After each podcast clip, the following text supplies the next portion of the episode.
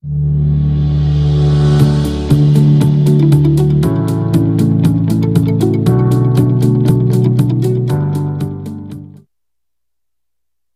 the Lord this morning. We move communion around here. We may meet you in the parking lot with it one day, because we don't want it to be a ritual. We want it to be real in your life. Psalm 37. Do not fret because of evildoers, nor be envious of workers of iniquity, for they shall soon be cut down like the grass and wither as the green herb. Don't get all tore up about the people that are crazy. They ain't going nowhere unless they come to Jesus. Trust in the Lord and do good. Dwell in the land and feed on His faithfulness. Delight yourself also on the Lord, and He shall give you the desires of your heart. Commit your way to the Lord. Trust also in Him, and He shall bring it to pass. He shall bring forth your righteousness as the light and your justice as the noonday. Rest in the Lord and wait patiently for Him. Do not fret because of him who prospers in his way, because of the man who brings wicked schemes to pass. Cease from anger, forsake wrath. Do not fret, it only causes harm. Say, do not fret, it only causes harm. A little that a righteous man has is better than the riches of many wicked. For the arms of the wicked shall be broken, but the Lord upholds the righteous. The Lord knows the days of the upright, and their inheritance shall be forever. They shall not be ashamed in the evil time, and in the days of famine they shall be satisfied. Amen. But the wicked shall perish, and the enemies of the Lord, like the splendor of the meadows, they shall vanish into smoke, they shall vanish away. The wicked borrows and does not repay, but the righteous shows mercy and gives. For those blessed by him shall inherit the earth, but those cursed by him, that's a capital H, the Lord, shall be cut off. The steps of the good man are ordered by the Lord, and he delights in his way. Though he fall, he shall not be utterly cast down, for the Lord upholds him with his hand. I have been young, and now am old, yet I have not seen the righteous forsaken, nor his seed begging for bread. That is our promises from the Lord. Amen. Say it with me. Some trust in chariots and horses, but we trust in the name of the Lord. Give Him praise this morning.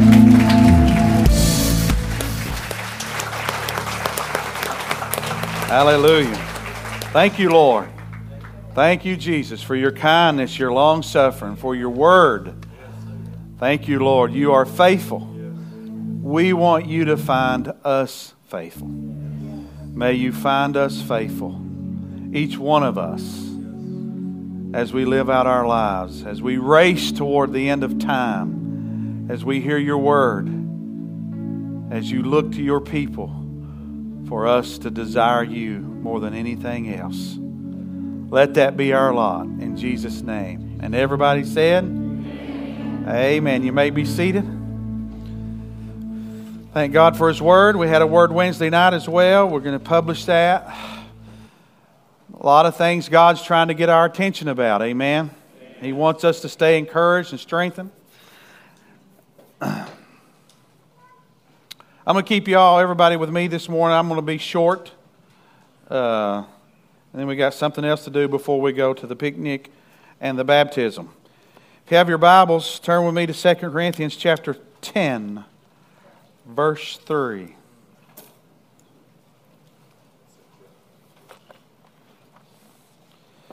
Second Corinthians chapter 10, verse 3. Now this is going to spring from last week. David was used of God to take Goliath's head off, and we preached about how he never let the battle come down into the natural realm. He always kept it up here. Kept it up here in the spiritual side. He always kept looking to God, giving God all the credit. That's our deliverance. I want to talk to you a little bit further this morning about deliverance. God looks for to deliver His people. So the Bible calls it bondage, therefore we need delivered. The world calls it addiction, but whatever you want to call it, God is the answer. Can you say amen? Amen. Deliverance is God's specialty. That's his specialty. We see it all through the Old Testament. We see it all in the New Testament. And he wants us to look to him for our deliverance. Verse 3 says, "For though we walk in the flesh, we do not war according to the flesh." It's interesting to me that David even understood some level of that in his day. Because he kept saying about this battle he was getting ready to go take place. He kept giving God the credit. He kept referring to Goliath as coming against God, not against him, not against people. He kept the battle in the spiritual realm. That's what we have to do. Once we let it down here, that's when the devil gets in on us.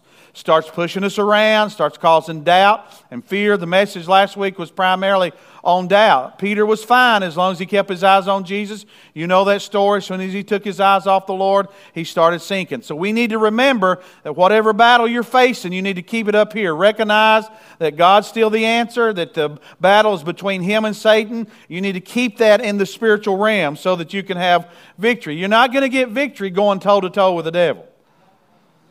Jesus is the only one that can go toe-to-toe with the devil.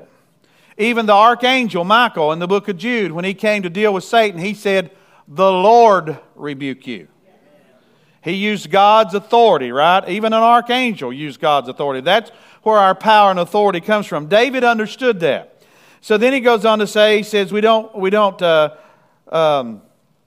3, "We don't walk in the flesh, we do not war according to the flesh, for the weapons of our warfare are not carnal, but mighty in God for pulling down strongholds."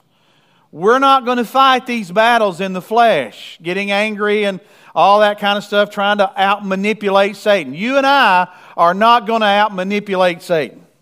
You and I are not the Johnny-come-lately that the devil don't know how to deal with. He's been dealing with men and women for nearly 6,000 years, chewing them up and spitting them out the whole time. The Bible says that the serpent was cursed in the garden to eat the dust of the earth. And spiritually speaking, that's exactly what Satan's been doing. He's been devouring men and women ever since then. We're made out of the dust of the earth. And that's what Satan's been doing ever since then. So you and I are no match for Satan by ourselves. We need the covering of the Lord Jesus Christ. We need the infilling of the Holy Spirit. And we're glad that God's on His throne. Can you say amen to that? Amen. Keep the battle there. If you let it down here, that's when we start doubting. That's when we start getting discouraged, distracted with all those things. Keep the battle where the battle needs to be. That's just like David did.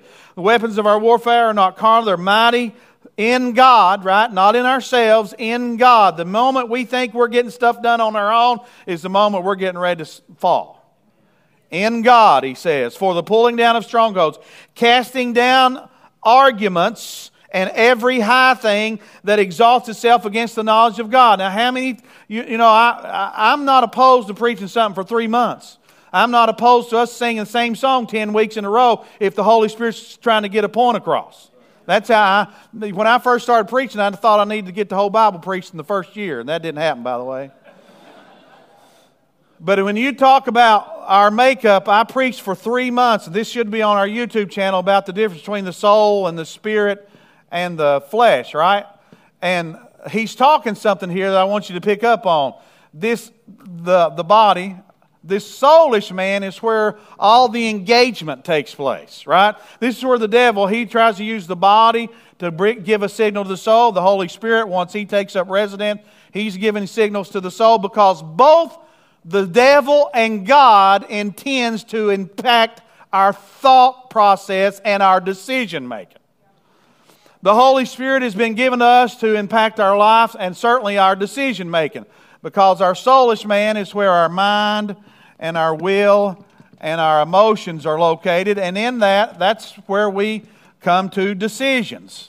So this is an important part that he's talking about here. He says that we go tear down strongholds and arguments and every high thing that exalts itself against the knowledge of God. Your mind and my mind should not be a dumpster. We shouldn't allow ourselves to just think on anything, to just whatever the world throws at us, to just let it come on in. We need to be on the offense against that, right? We need to be sensitive to the Holy Spirit when we should change the channel, right? Or change the station, or walk away from a conversation. Right? We need to not allow those things in on our minds. And it's not just worldly and fleshly things. A lot of times it's doubt. Right? It's unbelief, all those things that the enemy's trying to get, because he wants our decisions to be based on everything out here and not the Holy Spirit. So the Holy Spirit has taken up residence in our lives, and now his desire is to influence every sector of our lives. That's what he wants to do. The Holy Spirit wants to influence every sector. The Holy Spirit, as I said last week, didn't come so we could have better church services. The Holy Spirit came to conquer all of us, to bring us into a place of surrender so that this soulish man will submit to him. So now this battle that you and I are going to fight is going to take place primarily in the soulish realm. And he says, casting down arguments and every high thing that exalts itself against the knowledge of God, bringing every thought into the captivity to the obedience of Christ. Now think about David, as we talked about last week. He's coming in. He's got every reason not to go down in the valley. Every reason. First thing, he can say, well, I'm not really king. He was already anointed, right? He could say, well, I'm not king. It's not really my place to do it. He can do it, right? Saul wasn't going to do it. Then his brothers, and not only his brothers, if you read the text, other people around took the same case as his brother. They sided with his brother. They were mad at him, ridiculed him, thought he was bigger than everybody else. They were trying to put shame on him. There's another reason why I don't want to make everybody else look bad by going down the valley. My brothers are even against me, which is typified of what was to come for Jesus as well. All this stuff's going on. And then beyond all the chatter, and we all hear chatter, right? You're going to hear chatter from Satan. Maybe not Satan. He's not God. He can't. But you're going to hear chatter from one of his demons or something. They're going to be trying to influence you. You're going to hear chatter from the world. You're going to hear chatter from people around you that are lost. You're going to hear chatter from people around you that say they're saved and they're not serious about God at all. You're going to hear all kinds of chatter around you. You're going to have the chatter of fear. You're going to have the chatter of discouragement, distractions. You're going to have all of that. David's got all of that. And then he has to look down the valley and look at a guy that's probably almost twice his size. So he's got all these things going into his soulish man. But notice from last week, he never let that bring him down. He stayed up here with the battle in the spiritual. He kept talking about God. He kept bragging on God. He kept saying it's God's honor that needs to be defended. He never brought himself. And even when he talked about the armies that were getting defied, he didn't say Saul's armies. He said the armies of the Lord. So he was going out in God's authority and in his stead. That's why a lot of Christians can't win their battles. They let the battle come down here, get in on them. Next thing you know, they're sinking. Just like Peter. And we've all had that experience. I'm not here to throw stones at anybody, but there's a better way to live. Tell your neighbor there's a better way to live. A way of victory. The Bible tells us that we can have the victory in Christ Jesus. And then he goes on to say, he says, every thought in captivity, the obedience of Christ, being ready to punish all disobedience when your obedience is fulfilled. In other words, you got to be in a spot where you don't settle with something that you know's wrong between you and God.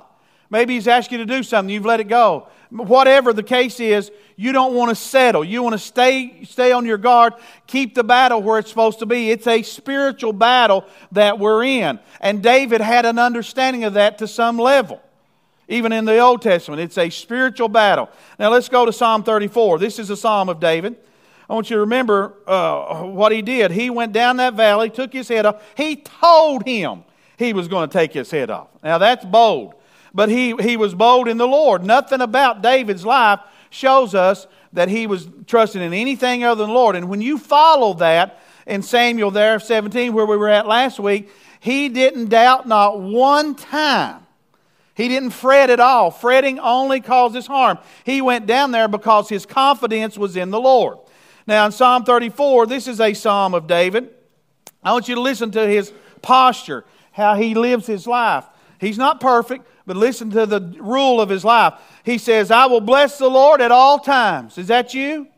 What if you just took a tape recorder and just turned it on and listened to yourself all day? Recorded yourself. And then you went back home and played it for the family. Maybe you ought to try that. Maybe wonder if your day has more complaining and grumbling in it, like the children of Israel, than it does blessing the Lord. He said, I will bless the Lord at all times. His praise shall continually be in my mouth. That is a guy that can't complain because praise is always coming out of his mouth. He can't be discouraged, defeated. My soul shall make its boast in the Lord. The humble shall hear of it and be glad. So notice what he said. We're going to boast in the Lord. Oh, magnify the Lord with me, and let us exalt His name together. That's how we should be as Christians, right? Provoking one another to keep God in front of everything, to give Him praise. I sought the Lord. He heard me and delivered me from most of my fears. I misread that, didn't I? He delivered me from all my fears. Everybody say all. The Bible says perfect love casts out fear, and the Greek says all fear. Perfect love. Who is perfect love? Jesus. Jesus took up residence with you and the Holy Spirit.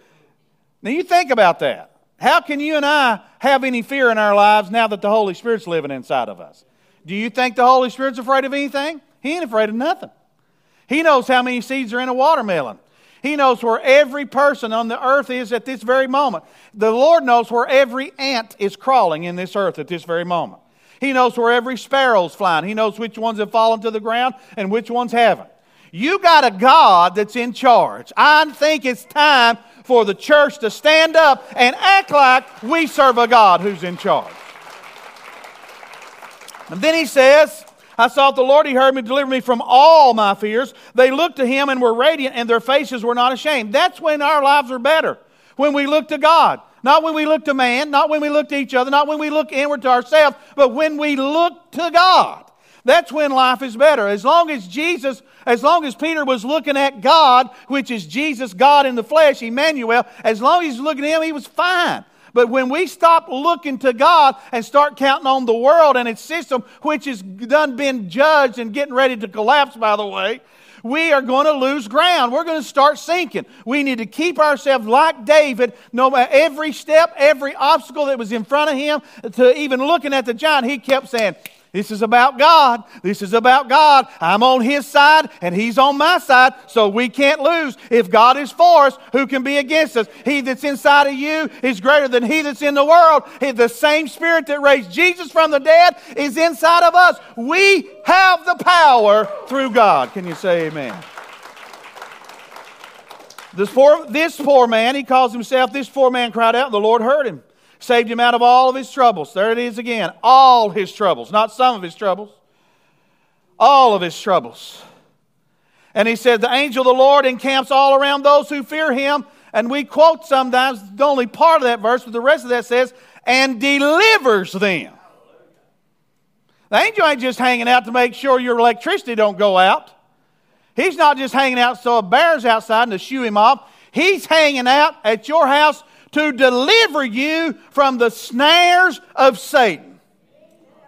We have power, and God is an awesome deliverer. He specializes in deliverance. Oh, taste and see that the Lord is good. Blessed is the man who trusts in Him, receiver of divine favor. Oh, fear the Lord, you. This is David talking now, the guy who slew the giant. There is no want to those who fear Him. We've got our trust. The young lions lack and suffer hunger, but those who seek the Lord shall not lack any good thing. What a word for all of us. Come, and that's kind of what God was saying to us, right? At the end of worship, come, bring your stuff. I won't withhold any good thing. Come, you children, listen to me. I will teach you the fear of the Lord. Who is the man who desires life, loves many days that he may see good? Keep your tongue from evil. There's a good word, right? And your lips from speaking deceit. Depart from evil and do good, seek peace and pursue it. And that's kind of what God was saying to us with the word we got Wednesday night. I encourage you, if you haven't listened to Wednesday, please go back and listen to that. We're going to write some of that stuff down and make it plain for you. The Lord said, no more plowing, the ground has been turned enough. He was speaking that to this country. There'll be no more plowing, the ground has been turned enough. We are now responsible. No nation, with the exception of Israel, has been as blessed as we've been blessed.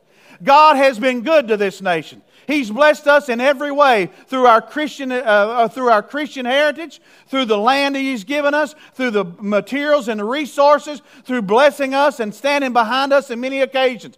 We have turned our back on Him so much since the 1920s, we ought to be ashamed of ourselves.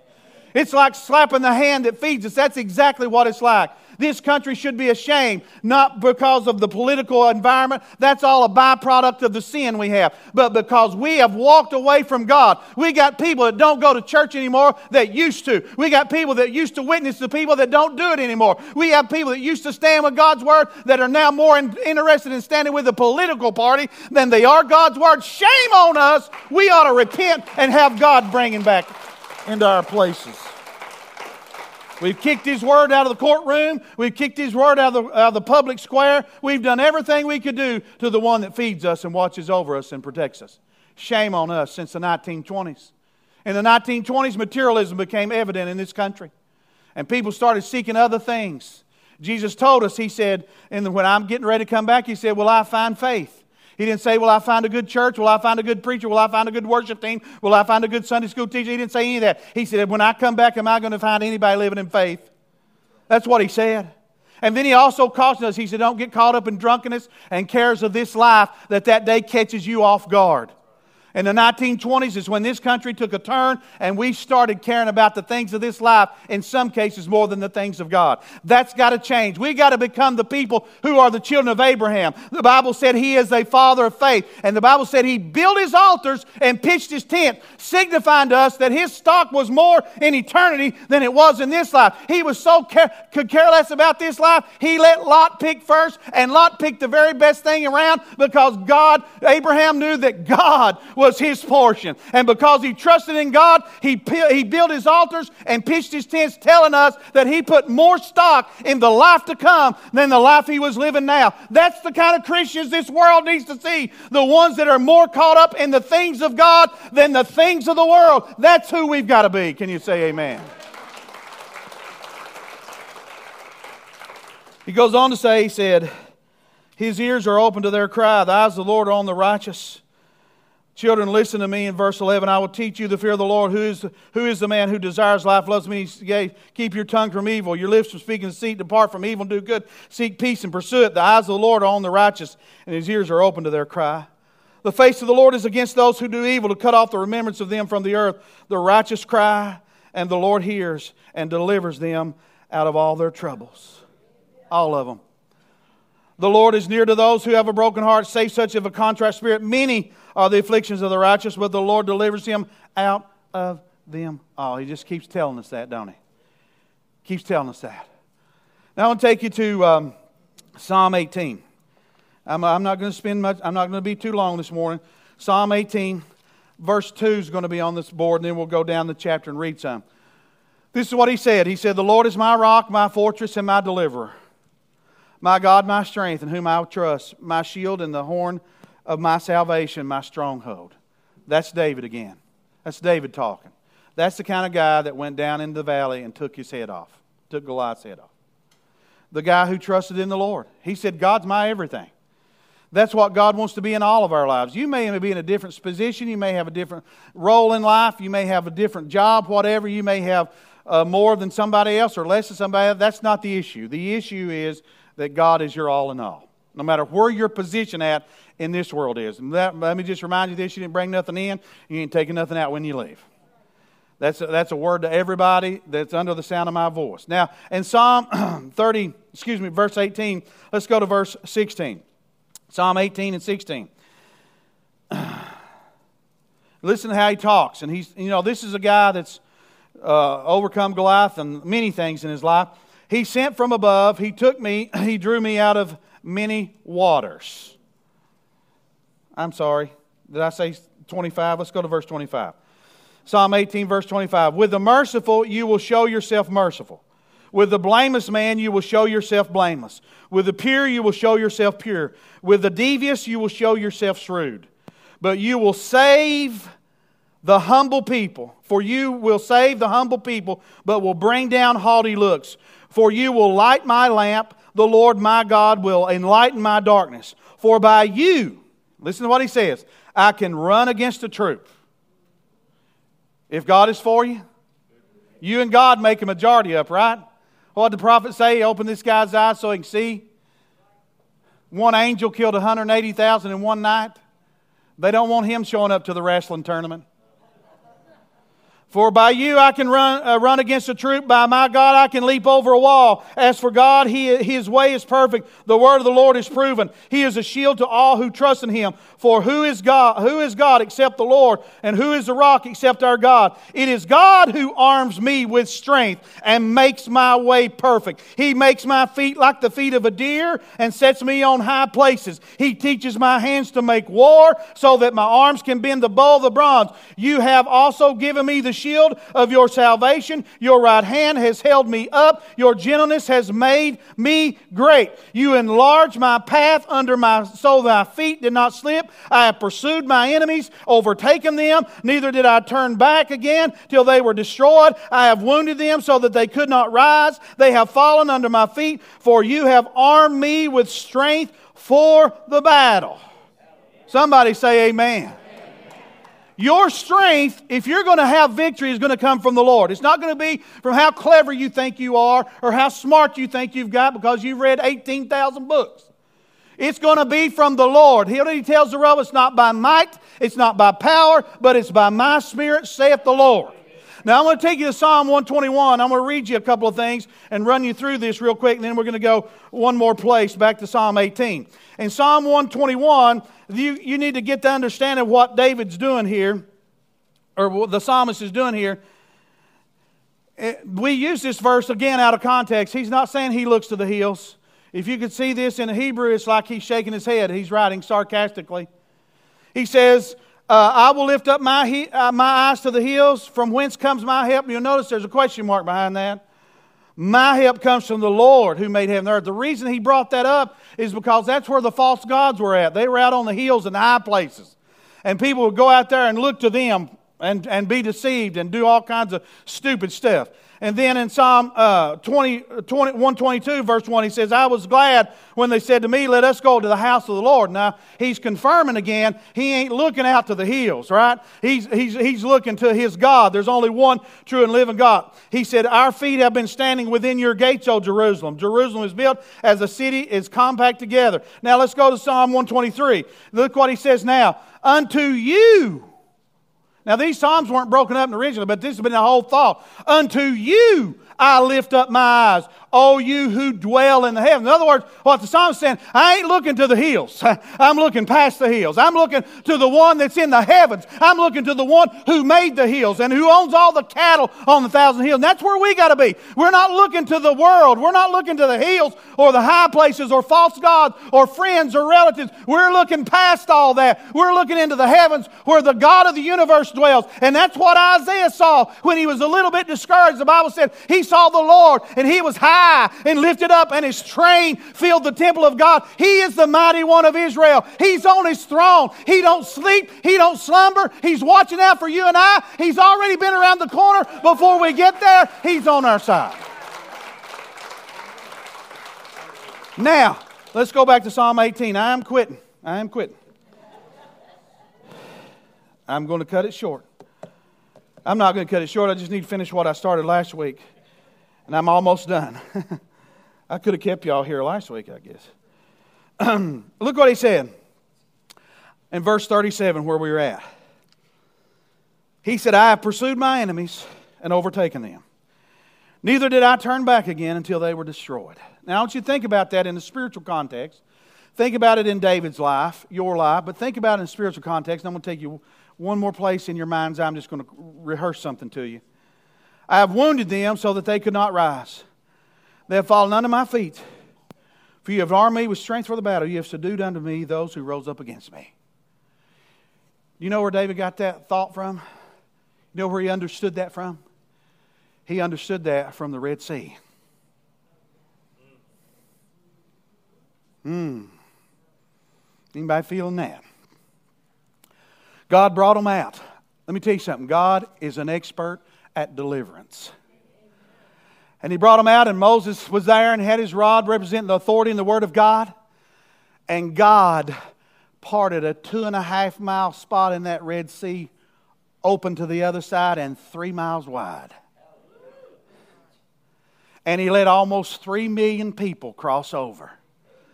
And before they crossed over, the wind not only parted the sea, but it dried up the ground that they were going over. Some places in the Red Sea there, they say the mud is 12 foot thick. If God hadn't showed up. Let me tell you what, if you do the geography of that, they were stuck. It was like they were in a triangle. The mountains were here, the army was coming here, and the sea was in front of them. It was either God or nothing. I tell you, I think we're coming to a time where we're going to be in spots where it's going to be God or nothing.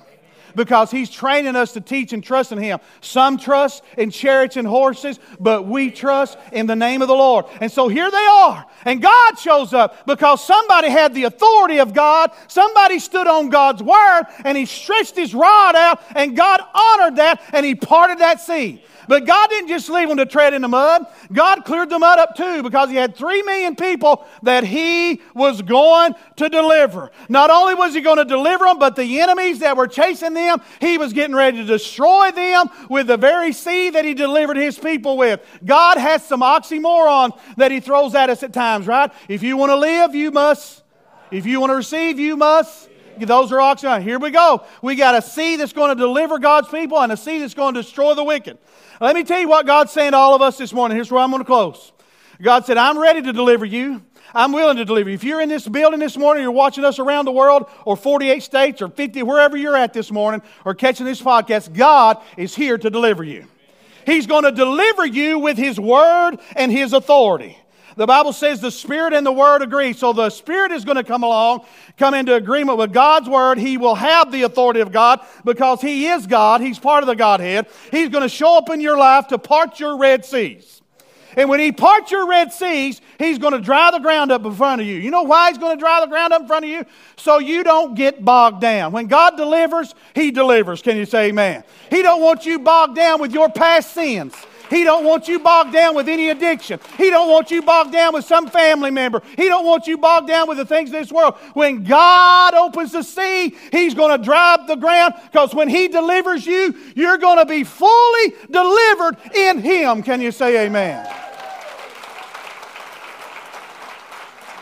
Can you imagine trying to go through that sea with all that mud?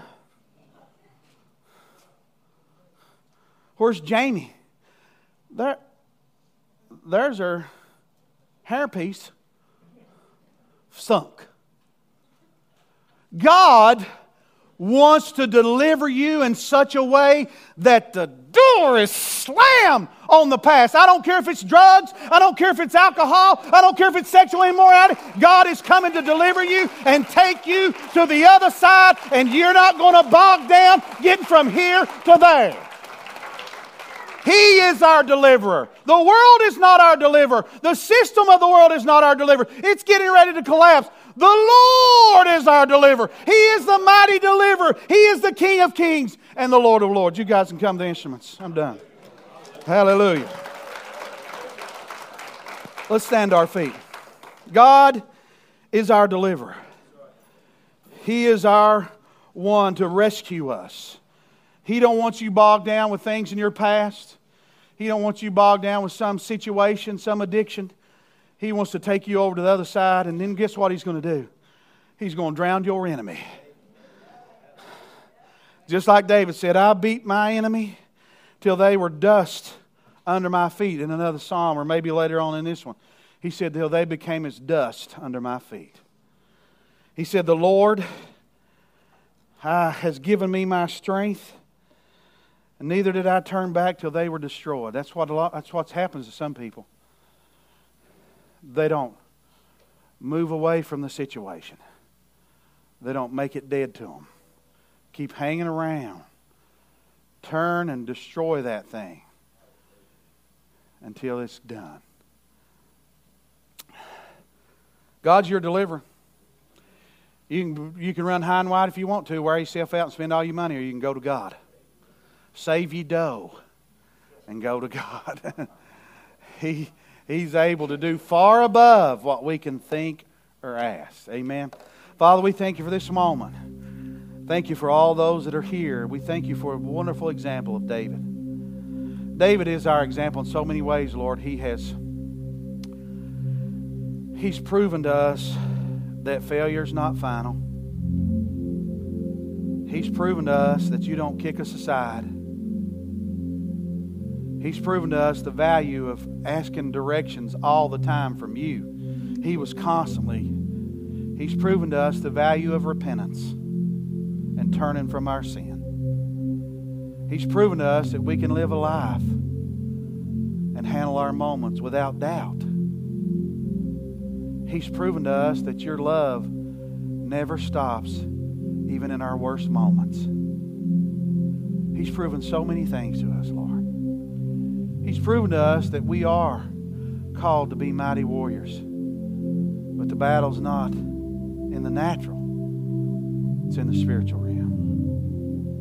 He's proven to us that we can be the apple of your eye. And he's proven to us that endurance is the way of a believer. We hang in there. We stay. No matter what the battle is, no matter what the failures are, no matter the opposition, we look to you.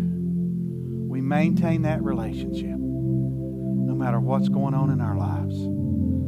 If you're here this morning and you don't know Jesus, it's a good day to get saved. We'll take you straight to the river and baptize you. Maybe you're listening today somewhere around this country, around this globe. You're watching us live. We welcome you, and we just, if God's convicting your heart, don't be mechanical. I don't lead people to the Lord that way. Pray this prayer with me and you're okay. No, it needs to come out of your heart. Just tell him you're a sinner. Tell him you need forgiven. Tell him you believe that he is who he says he is. That he died on the cross. He rose from the dead. You're here this morning. You need to get saved. Maybe you're a prodigal and you need to come home. Your father's waiting on you on the porch. In fact, he's looking for you. Standing on the porch. And he'll come off that porch and meet you just as soon as you step out. Maybe you have some other issue. Maybe you got sickness. We got the oil up here. We'll anoint you and pray over you. Whatever your need is, will you come as we worship?